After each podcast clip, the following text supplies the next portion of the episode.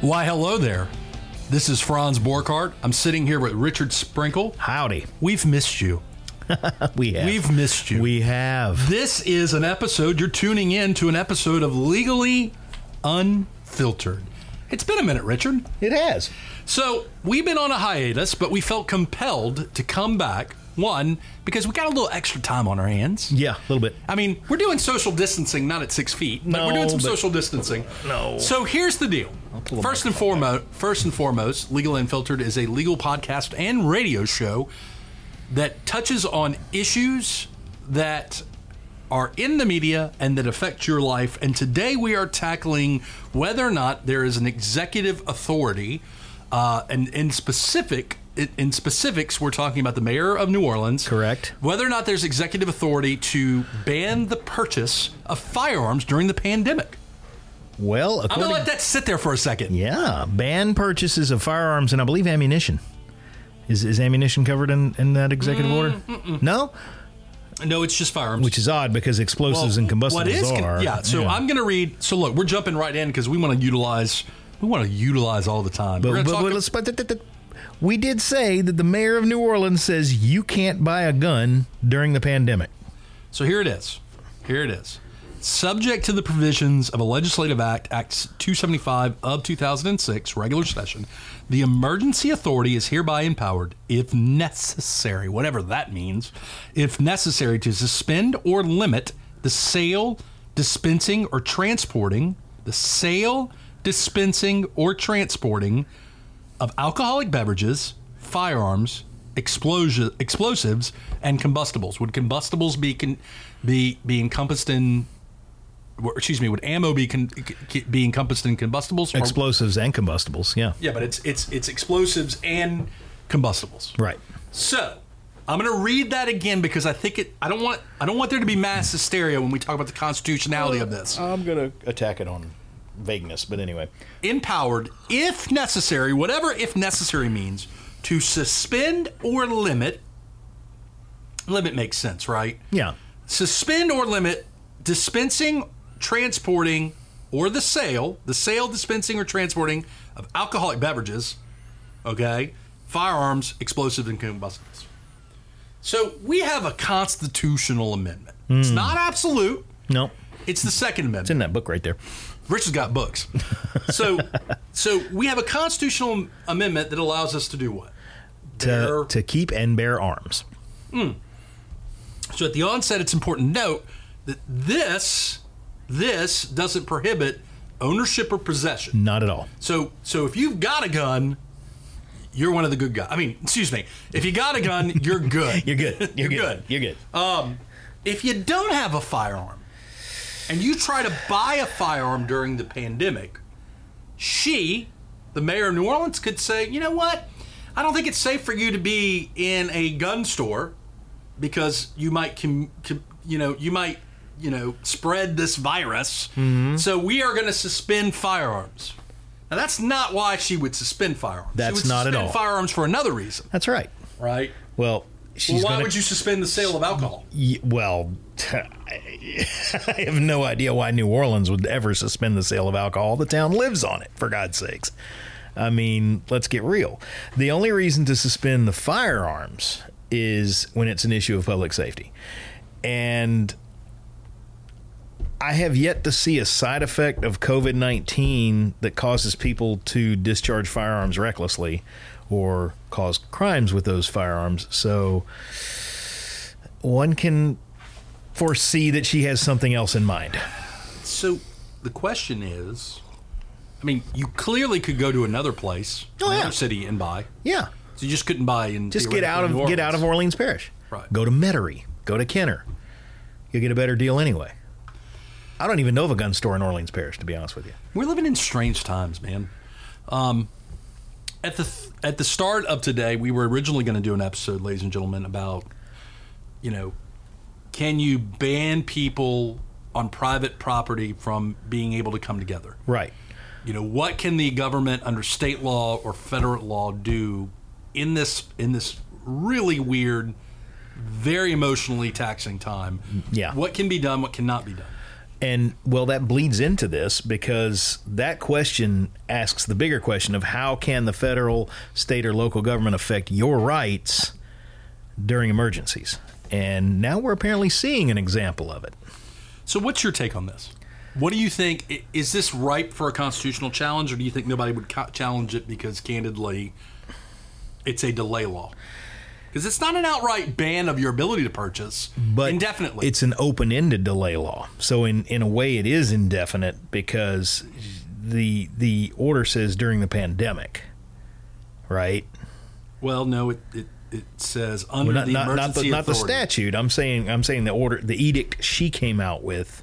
No, it's well. I'm, I'm, I'm going to read it again.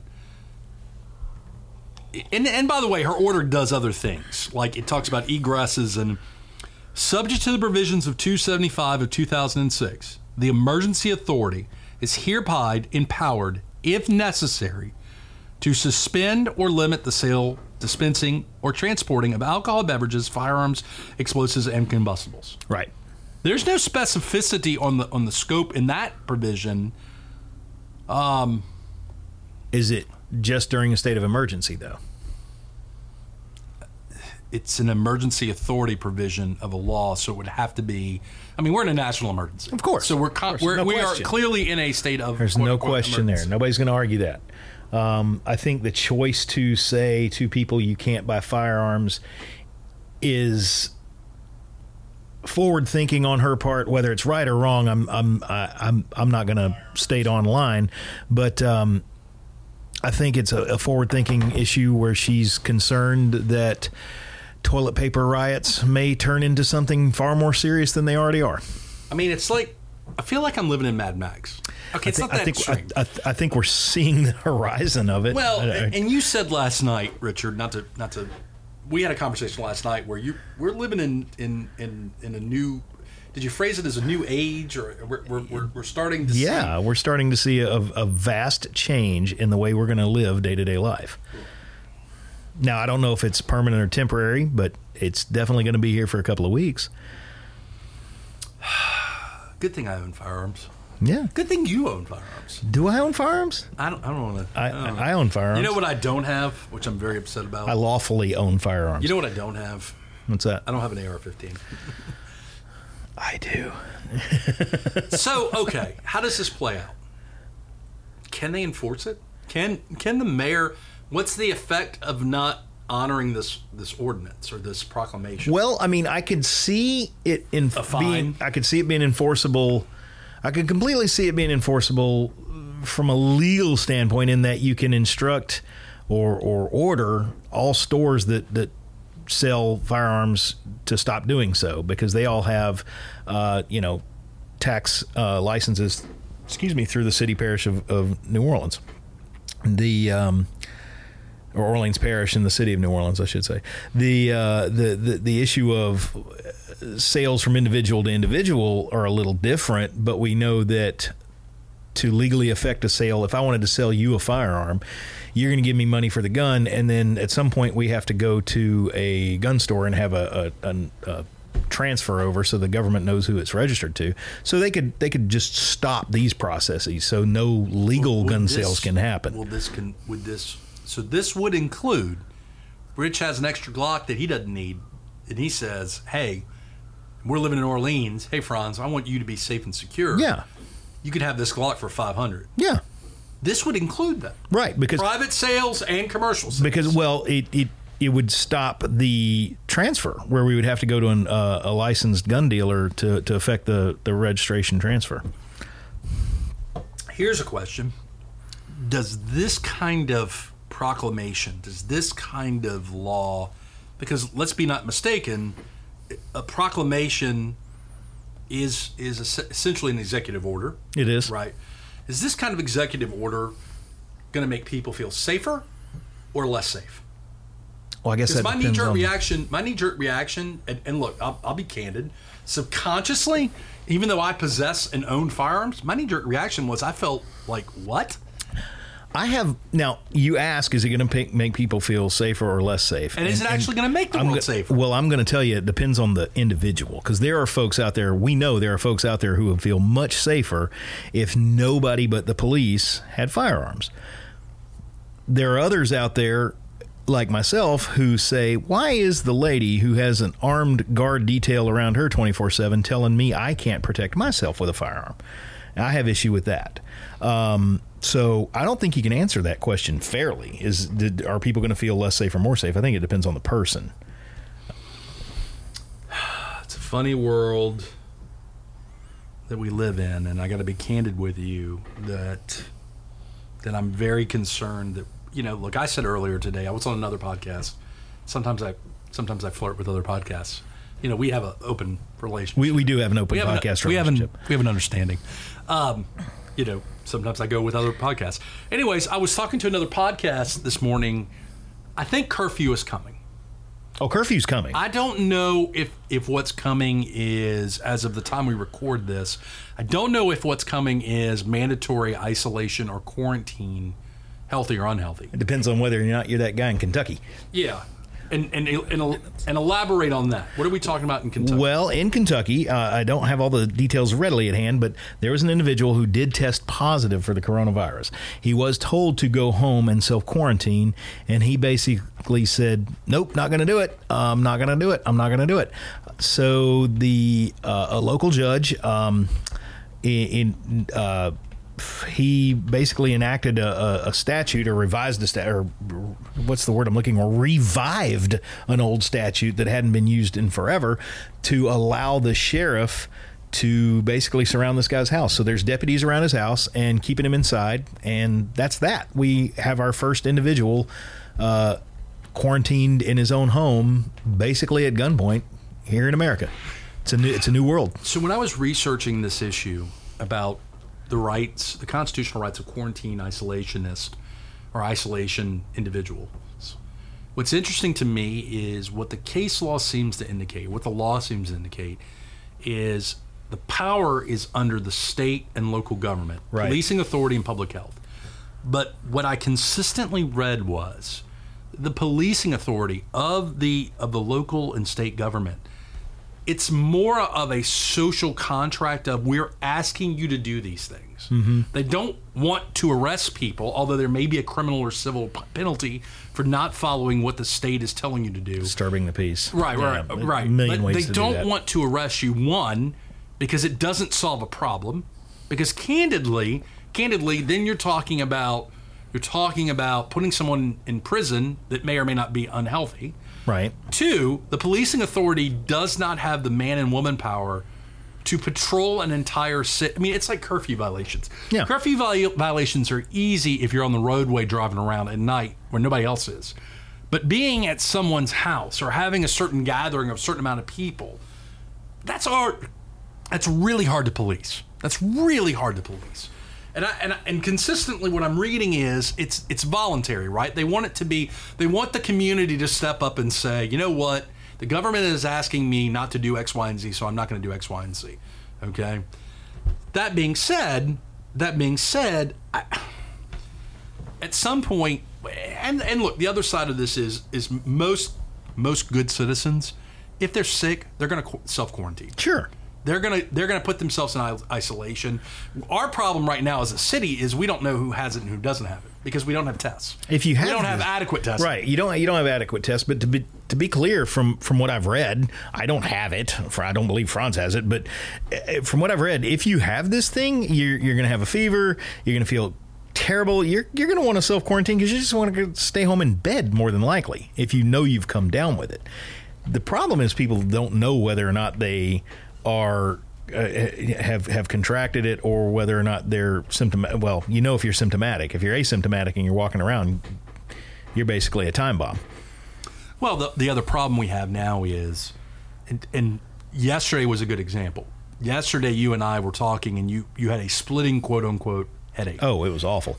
merged with sinus issues. Right. Right. So you know, you know that seasonally that is when these things happen. We got flu going around. Mm-hmm. We've got sinus and allergies going around. My Yep. car was was caked in pollen yesterday. Oh yeah. Oh yeah. Your black car turns yellowish Yeah. green. Yeah. Yeah, so I mean, my point is, my point is, is, is we've got a lot of things going on to where you may not quote unquote feel well, and then you got good old fashioned just hypochondria Oh yeah. of man, there's this national pandemic going on, and I think I'm sick. Mm-hmm. Coupled with that, the only way you can get testing in Baton Rouge right now is you got to get a, a order from your your you have to get a referral. from your primary Right. or from a doctor. And if you don't have a primary, you got to call two one one and see what they tell you. right, and even then, it you know so I- They have a better way of doing it in Jefferson Parish right now. Uh, Jefferson Parish currently down at um, I can't I think it's at West Jefferson Hospital. Um, they um, they have a, a situation where you can drive through and they hit you with the non-touch thermometer 15 and a half and they hit you with a no-touch thermometer if you have a fever you get a flu test the instant little swabby flu test if the flu test is negative you go for a coronavirus And, I, and then I wonder, and then I wonder, the tests that we have right now, how reliable are they? which ones the corona tests Corona tests. I- I if- mean, it, is it a is it a dual test where you have to have two positives? Are we sending the test off? I mean, We, wait, wait, okay, the way this and this covers the whole presumptive positive. What people are asking what a presumptive positive was. A presumptive positive was a field test that turned up positive. Uh, imagine a pregnancy test. Those home pregnancy tests are about 99.9% positive. But if someone takes a home pregnancy test and they, it turns out positive, they typically go to their doctor, and then their doctor administers a fancier test. Uh, the same thing was going on with the coronavirus. Uh, if you got the field test that turned up positive, you were called presumptive positive until recently, and I mean just yesterday, uh, all the presumptive positive tests were forwarded to the CDC in Atlanta for thorough testing. Now the CDC is saying the, the field tests we have are adequate, and anybody who is a presumptive positive is essentially a positive. now? Let's circle back to the firearms. Richard Sprinkle and Franz Borchardt are not telling you guys to go out and purchase firearms today because tomorrow Mayor Broome may may use an executive proclamation to do the same thing that the mayor of New Orleans is doing. Richard Sprinkle says any day's a good day to buy a firearm. I didn't want to speak for you. I'm sorry. Any day's a good day. Any day's a good day. But no, don't make a panic run on uh, any firearm stores. If you do, make it uh, Mo Guns or, or whatever Charles Watson's place.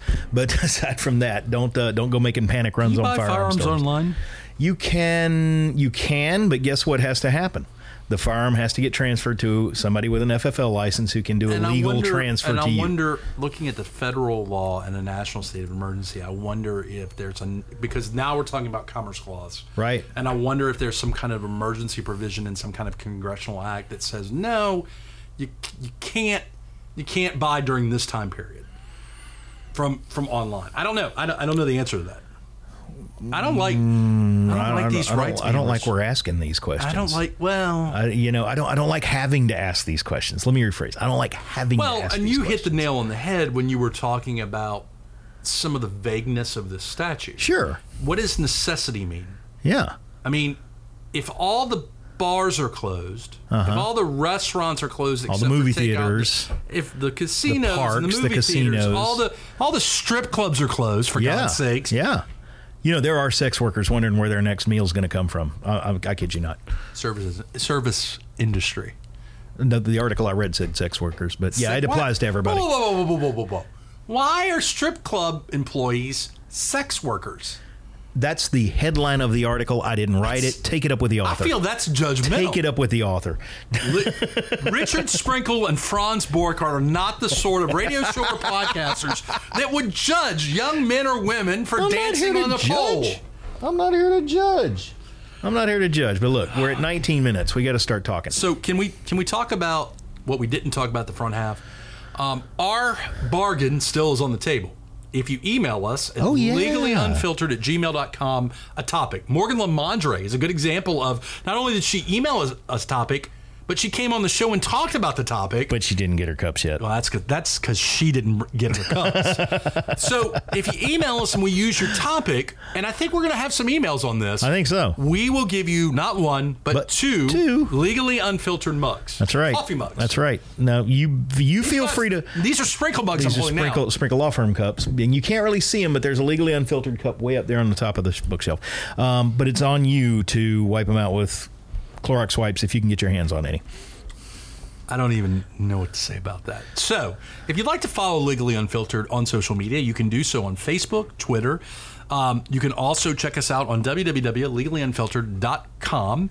And then, I'm, I'm sorry, you're making 20 hands. minutes. So we got two minutes left. We got two That's- minutes. That's right. Well, Yeah. you know, you always yell at me that we go over. So. well, because we go over all the time. All right. So, so in addition, you can go to www.legallyunfiltered.com Uh, to get more information about us. We may be doing some more more virus topics. I think so. to- Well, well, we need to be doing more. What's going to happen to our rights?